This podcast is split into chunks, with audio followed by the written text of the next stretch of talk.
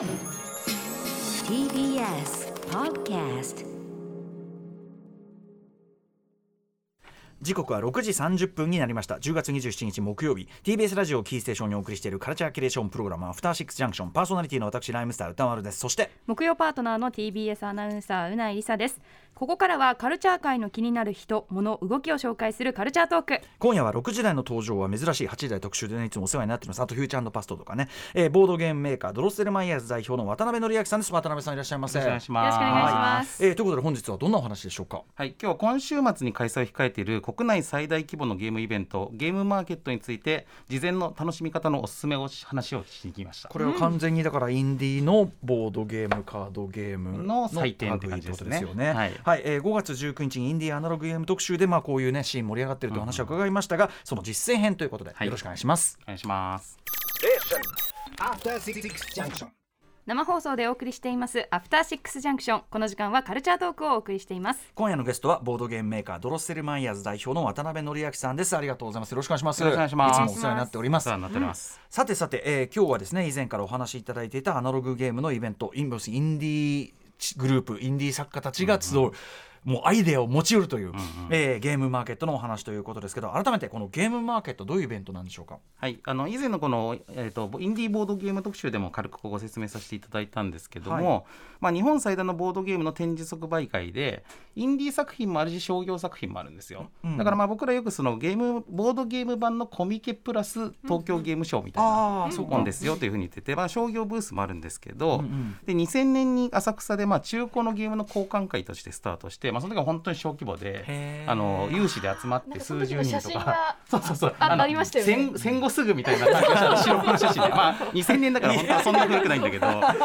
そのそれがまあどんどん大きくなりまして今は東京ビッグサイトで年2回やってますと、うん。で大阪もあったりとかするんで、まあ、かなり数大きくなってるんですけども、うんうんで来場者は10年前はまあそれこそまあ、えっとスタートした頃は数十人で,、うんうんで僕らが参加するようになったのが10年ぐらい前なんですけどその頃はまだ数千人だったんですよね。うんうん。で今は、えー、と2日間合計で1万人以上来るようになっていて、うんうん。コロナ前でいうとピークは3万人ぐらいのイベントって感じなので、うん。まあ、だいぶ、ね。あの規模が全然違うものになっています。いやもう結構まあコミケとかもでかいけど、うん。やっぱちょっとそれに近づいてるようなね、まあそうですね。あののビッグサイト以外ではなかなか吸収できない感じのイベントになってますね。はい。で実際今週今回は、えっと29日土曜日と30日日曜日なんで、まあ、まさに今週末2日間開催という予定です。ね、リアル開催という意味でもね、はい。盛り上がるという。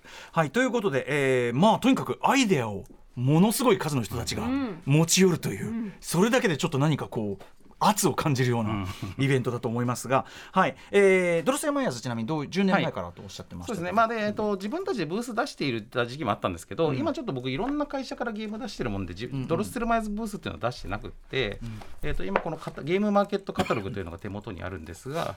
まあ、それに載っているのでいうとこう小学館のブースで例えばこのピンコンビトリオっていう大富豪系のゲームを出したりとか、うん。えー、とアークライトって、まあ、このあゲームマーケットを主催している会社のブースで「うん。えー怪獣オンジアース」という前からやってるあのシリーズの新シーズンの、うん。えー今クラウドファンディングが始めたとこなんで、まあ、この昆虫のねクワントっていうゲームの、はい。えーとまあ、展示をしてたりとか、まあ、これはまだ販売はしてないんですけど、うん。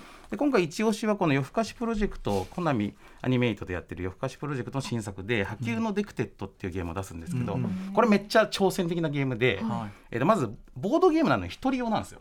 おおええだからあある意味待ちに待った。そう、待ちに待った。だから、ボードゲーム、僕やっぱ新作出すために、うん。いや、遊び興味あるけど、相手がいないわって人絶対にいるんですけど、はい。その人たちに、もう、あの、ま、あの、待たせてすいませんって感じで。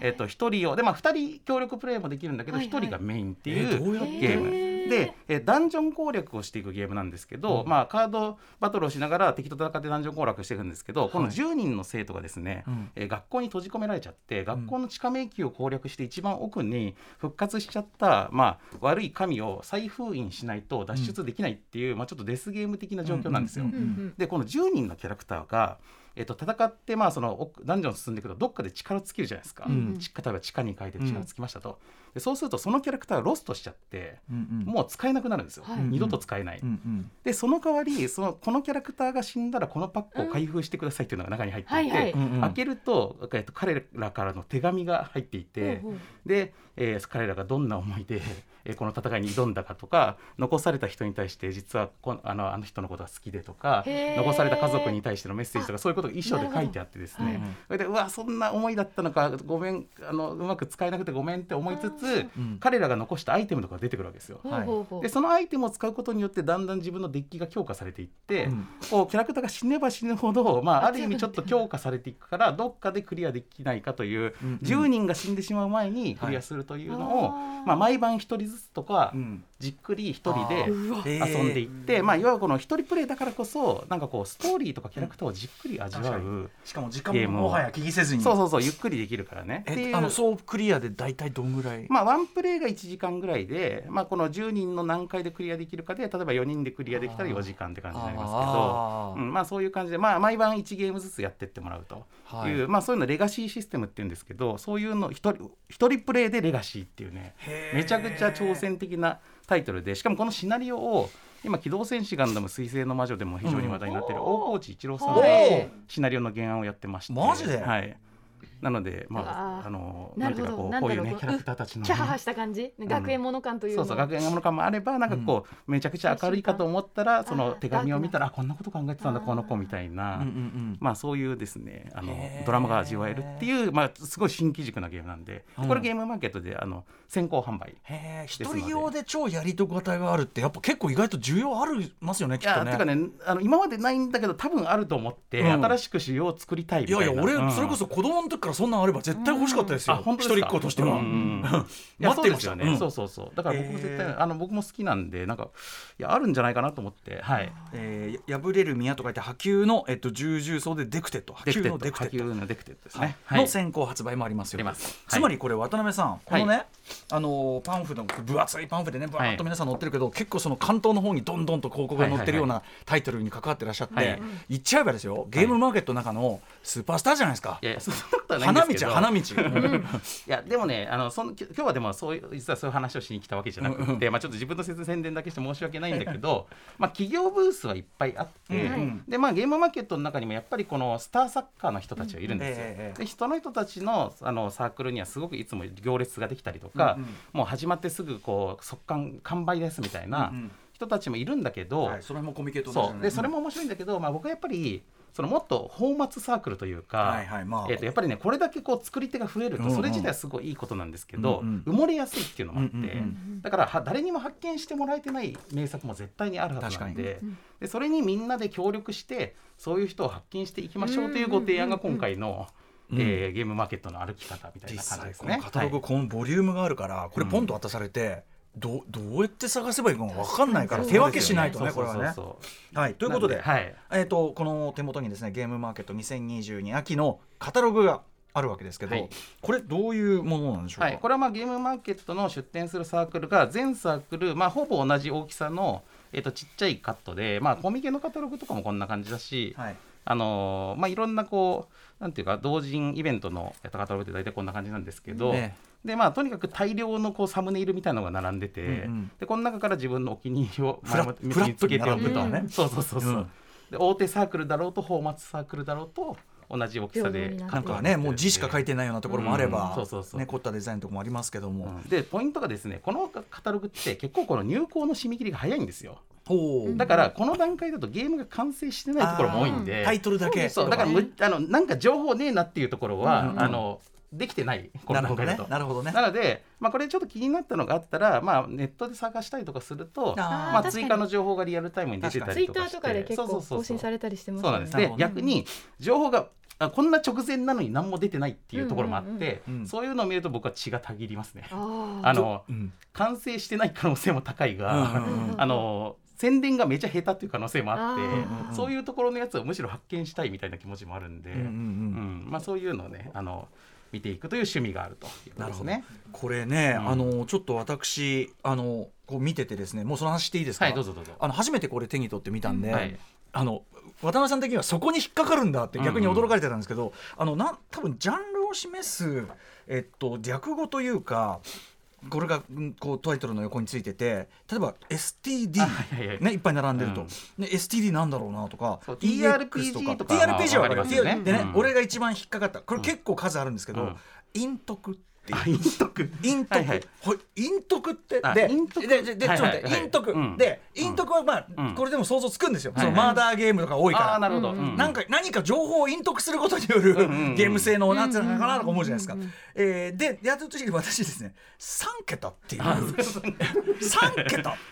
もうそのおそれと強烈なの？その TRPG と3桁と陰徳はさみたいな。まあこれ。ねタグの付け方がこれでいいのかっていうのもあるんですけど。タグね。えっと陰徳っていうのは、まあ、うないさんご存あのおなじみのい。正体陰徳タイプのゲーム、あー。つまり人狼とか、はいはい。まあ、マーダーミステリーもそうです、んうんはい、そういうのが陰しょ徳やっぱ正体陰徳とか情報陰徳間違ってない間違ってない。そうそうそう。これはまだよかった。で3桁っていうのは、えっと、価格が3桁のゲームだから安いってことです。あの1000円以下のゲームってことですね。ああなるほどなるほど。それジャンジャンルじゃなくない？いや僕もそう思うんですけど。でで分かりにくいのはこの 1&2 って書いてあるじゃないうんですか、これ 1&2 3桁に対して 1&2 っていうのはじゃあ何かっつうと,、えー、と1人か2人プレイのやつです。いろんな情報少少人数で遊べるよってことです STD は STD はこれ STD が一番たくさんあるんですけど、うん。これが一番分かりにくいけどこれはねなんかね普通のゲームみたいなことですね。スタンダードかな、うん、スタンダード。その他ですつまり。でも ETC ってもありますよ。エトセトラ。ETC は多分ゲームじゃないやつじゃないかな。ゲームじゃない。ああ、うんもうすごいゲームの外も。あの本とかも売ってるんで。あーそっかそっかそっかグッズとか、ね、なるほどね。うんというところですでに面白かったんですよ、はい、すみません。確かにそれ異文化よりゆえの面白さですね、ああ今謎解けちゃった。いや面白そう。で、えー、カタログこれ。そうこれだから今日ペラペラ見ながら、ううんなえさんや歌丸さんがこのゲーム気になるなみたいなもしあったら言ってもらおうと思ってたんですけど、ちょっといきなり言われても、うんそうだね。そうあの割とこれ読んでいくのコツがいる感じもちょっとしたんでそうよ。わかんないわかんない。僕がどんな感じで読んでるかちょっとご紹介しようと思うんですけど、結構いろいろ付箋もついてますけど。そうそう。あのこの間ねだから酒飲みながらこういうの見るの好きなんですけどあ例えば82ページ、まあ、もしあのリスナーさんであのカタログ持ってる方はその実際に見てもらうといいんですけど。カタログ82 82ページ「いの02ブース」の「バブバブ保育園」っていうのがあるじゃないですか。ママ褒めて、バブバブ保育園っていうのはサークル名です。でママを褒めてっていうのがゲーム名ああそうなんだ、でこれどんなゲームかなって思ってなんかチーク系かなみたいな、はいはい。おなんか子供と遊ぶゲームかなみたいな。いや。いやいやいやいやいや ちょっと怪しさもいやいや僕はマイスイート方面的な、まあその思想をベースにもうある種の風俗感する感じるような。鋭いですね。あのねこのサークルカットの中に実は小さくヒントがあって、ええ年齢が15歳以上って書いてあるんですであこれはことですぞと思って あの検索してみたところやっぱりちょっとなんかややエロ感のあるあ絵絵が絵ついててどんなゲームかっていうとみんながでもねちょっとあの風俗ではなくて、うん。みんながママになってうん。で赤ちゃんのプレイヤーが一人いてその人のことをみんなで褒めるんですよ。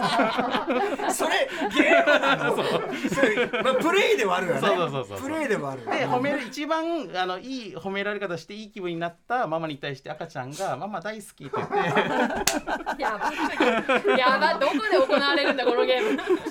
でこのゲームやべえなと思ってこれはちょっと買いに行こうみたいな。これこれ15歳からじゃなきゃダメですかそんなことない時ですよね。確かにね。だからやっぱやっぱねやっぱよろしくないニュアンスが入ってるんだと思うね、でもまあ、おじさん同士でやることもできるし、でこれ読んで僕それそれピンときたんですけど、うん。前回のアトロクで、はい。そのインディーゲーム特集で紹介したおじさんメッセージってあったじゃないですか。面白そうであれ一人が女子になってみんながおじさんになってそう。でクソラインを送って、ブロックされた人が勝ちっていうすごいゲームでしたけど多分ねあれにインスパイアされたんじゃないかなと思って。なるほどね、うん、だからそういうそのゲームマーケットの中での文化的継承というかね。それが行われている感じもするのがねすごいいいですよね。ななるほどね、えー、でもそんなの掘れないって、そうちょっともうちょっと教えてよ。このゲームやろうってなってでも酔ってないとやれないですよ。ねねハードルだけっていう。いやでもよくこれでもパッと見見逃しちゃうよういやそうななんですよそう。ああのうん。言っちゃいますからね。だからそれを、だからその見るのにアンテナがいるなって思っいやたんで。間違いないよ。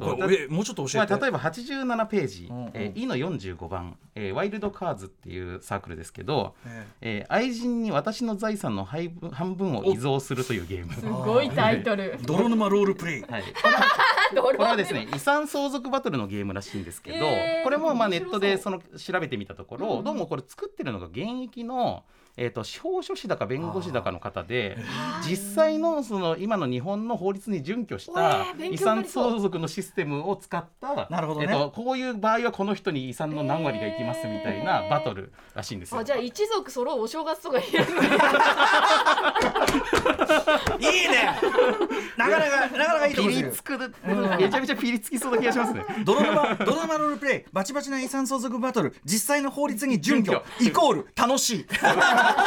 乱暴乱暴なロジックがね。えこれはちょっと気になるんだよな。ちゃんと見るとあるね、うん。いやちゃんと掘りますね。そうなんですよね。えあとね96ページ、ーはい。絵の17番ブース、えーもっと好きになりましたっていう、まあ、これブース名とサークル名が多分一緒になってるんだと思うんですけどこの「もっと好きになりました」はですね、ちょっと。なんか恋愛カードゲームって書いてあるんですけど、なんかカードを組み合わせてなんか指令ができてそれをこなすみたいなゲームっぽいんですけどあーあのなんかね、うんうんうん。王様ゲームみたいなのかなと思って、ハグをしながら、えー大きな声で子供は何人欲しいか話すみたいなのがあるんですけど、うん王様ゲームじゃないと。いやそれでいやこれハードル高えだろうとさすがに、ええちょっと興味こんなハラスメント感のあるゲームは成立しませんよと僕は思ったんですけど、これもよく見ると2人用って書いてあるんですよね。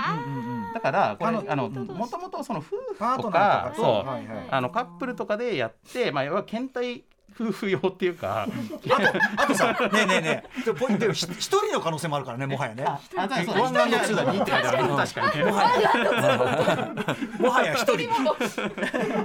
一人だったらねその波及のデクテ誰にも。迷惑かかんないゲーム実況やろうかなじゃあいやいやいやいやいやそうだからまあこれも。まあちょっと実際に奥さんとか誘うのは結構勇気いると思いますけど、まあちょっと気合のある人はやってみてほしいなというよく見ね。つけんなあこれアンテナマジですげえな。あと例えばその次のページの98ページで、えーザマゲームズ、えーベイコロッセオ、うん。えーこれはですねあのこれもサイトを見てみたところ、うん。えー、と実際にこのゲーム買うとなんかこうすり鉢状の、えー、とフィールドと、うん。あの駒がベーゴマみたいな。それでも三角形だったりそうでそれになんどっか、あのあの紙のパネルをはめて数字をつけて、それでなんかこうカードバトルプラス、うんうんえーベイブレードみたいな、うんなんかそういうゲーム遊びをするゲームっぽいんですけど、はいはい。これ多分ですねここのサークルって前回もこのバッターと戦う協力ゲーム世界恐慌。あのバッターの立体物を使ったゲーム作ってて多分うん 3D プリンターを使って立体物を使ってるんですよ。でこういうのも最近結構増えていてでゲームマーケットやっぱインディーへのその技術の取り込みが早くってですね。確かに確かに。で今回のこの新作情報を見ててもかなり AI の絵を使ったうん。ゲームがへー23サークル見ましたね。でゲームのあのカードイラストって割と雰囲気でもなんとかなるやつも多いんはいで確かに AI イラスト使うの向いてるんですよね。確かに。確かに。うんなんか漫画とかだとなかなかこあの厳密じゃないと成立しないけど、ゲームの挿絵って確かに AI 結構数がいるし、はいはい。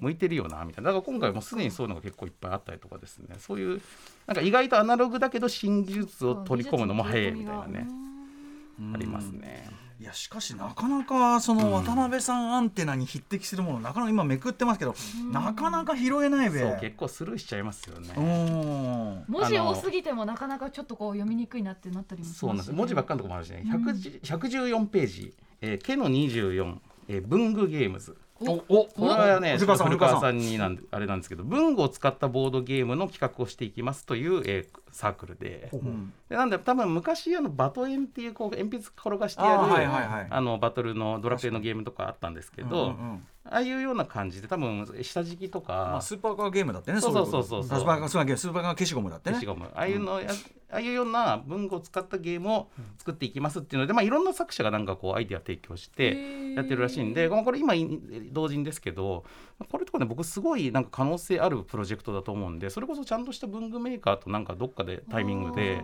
なんか組んで。なんか商業的に展開していくとかみたいな可能性もこの文具ゲームズはめちゃめちゃ広がりありそうだなと思ってたりも絶しますね。対買いますしね子供も文具は。そうそうそうそう。学校にもまあ、ね。あの き禁止されるまでの資金レースになりますけど。おじおじさんメッセージ拡張版持ってますね。あ出ます、拡張出ますよ。拡拡張メンヘラおじさんが今度拡張でつくらしいです、うん。新しいの入れてくるな。ねまあちょっとこれカタログ、はい。そういう意味ではカタログ確かに見方分かれば、んカタログ見てるだけでもはや面白いですね。そうなんですよね。確かに。まあカタログはまあいわばインデックスみたいなものだと思って、ここからネットで検索していくのがやっぱりおすすめですね、細かい情報とかが出てくる、ねまあねでブース行ったらそれがまあ買えたりとか、ね。作った人いたりするわけですもんね、そうはいということで、えーまあ、本日はこのカタログをもとにですね、うん。まあ、大体どういうねどういうイベントなのかというなんか触りを聞いたわけですが、はい。えー最後に渡辺さんからお知らせとしてお願いします。はいえっとまあ、お知らせはさっきの破宮のデクテットお願いしますでいいんですけど、僕があのやっぱり今回提案したいのはあの、まあ、カタログこうやって見てても僕が今言ったのって面白いからおすすめだよってことじゃなくて僕が気になってるってだけなんですよ、実際に遊んだらクソゲーかもしれないし、思いのほかちゃんとしたゲームかもしれないんだけど、そういうのを皆さんがこう現場に行って、うん。なんかこうジャケ買いとか気に入ったやつとかをこうしかも作者がその場で説明してしてちゃ作者と直接話せるのが、うんうん。ゲームマーケットの面白いところなんで、確かに。はい。これどんなゲームなんですかって話聞いて、うん。でなんかこうあそれだったら買いますとか、いやちょっとちょっと考えますとかっていうんでどっちでもいいんですけど、はい。でもみんなでこのジャケ買いをしていくことによって、うん。まあ、この全体としてむちゃくちゃこのアイデアとか作品の総数が多すぎる中で、うまくみんなでねこの埋もれてる名作を掘っていこうみたいな、手分けしてね。うん、だからもう、あのこのゲームは僕しか俺しか買わないんじゃないかみたいな、うんうんうん。そういうのを発見して買っていくのが楽しいと思います。うんうん。はい。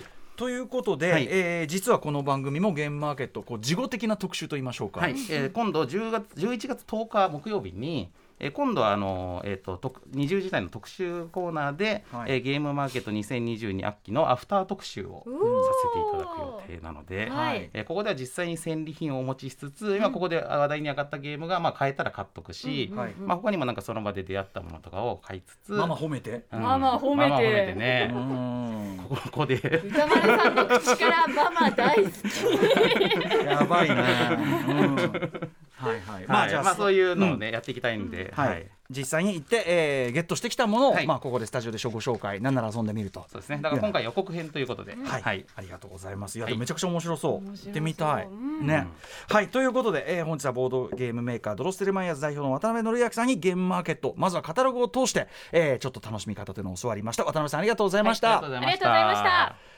さあ、明日のこの時間は宇多丸さんが最新映画を評論する週刊映画時評ムービーウォッチメンです。えー今週はボスベイビーシュレックのドリームスドリームワークス制作の、えー最新 CG アニメーションあとポイントは脚本がイータン・コーエンということですね、えーバッドガイズを扱います。Junction.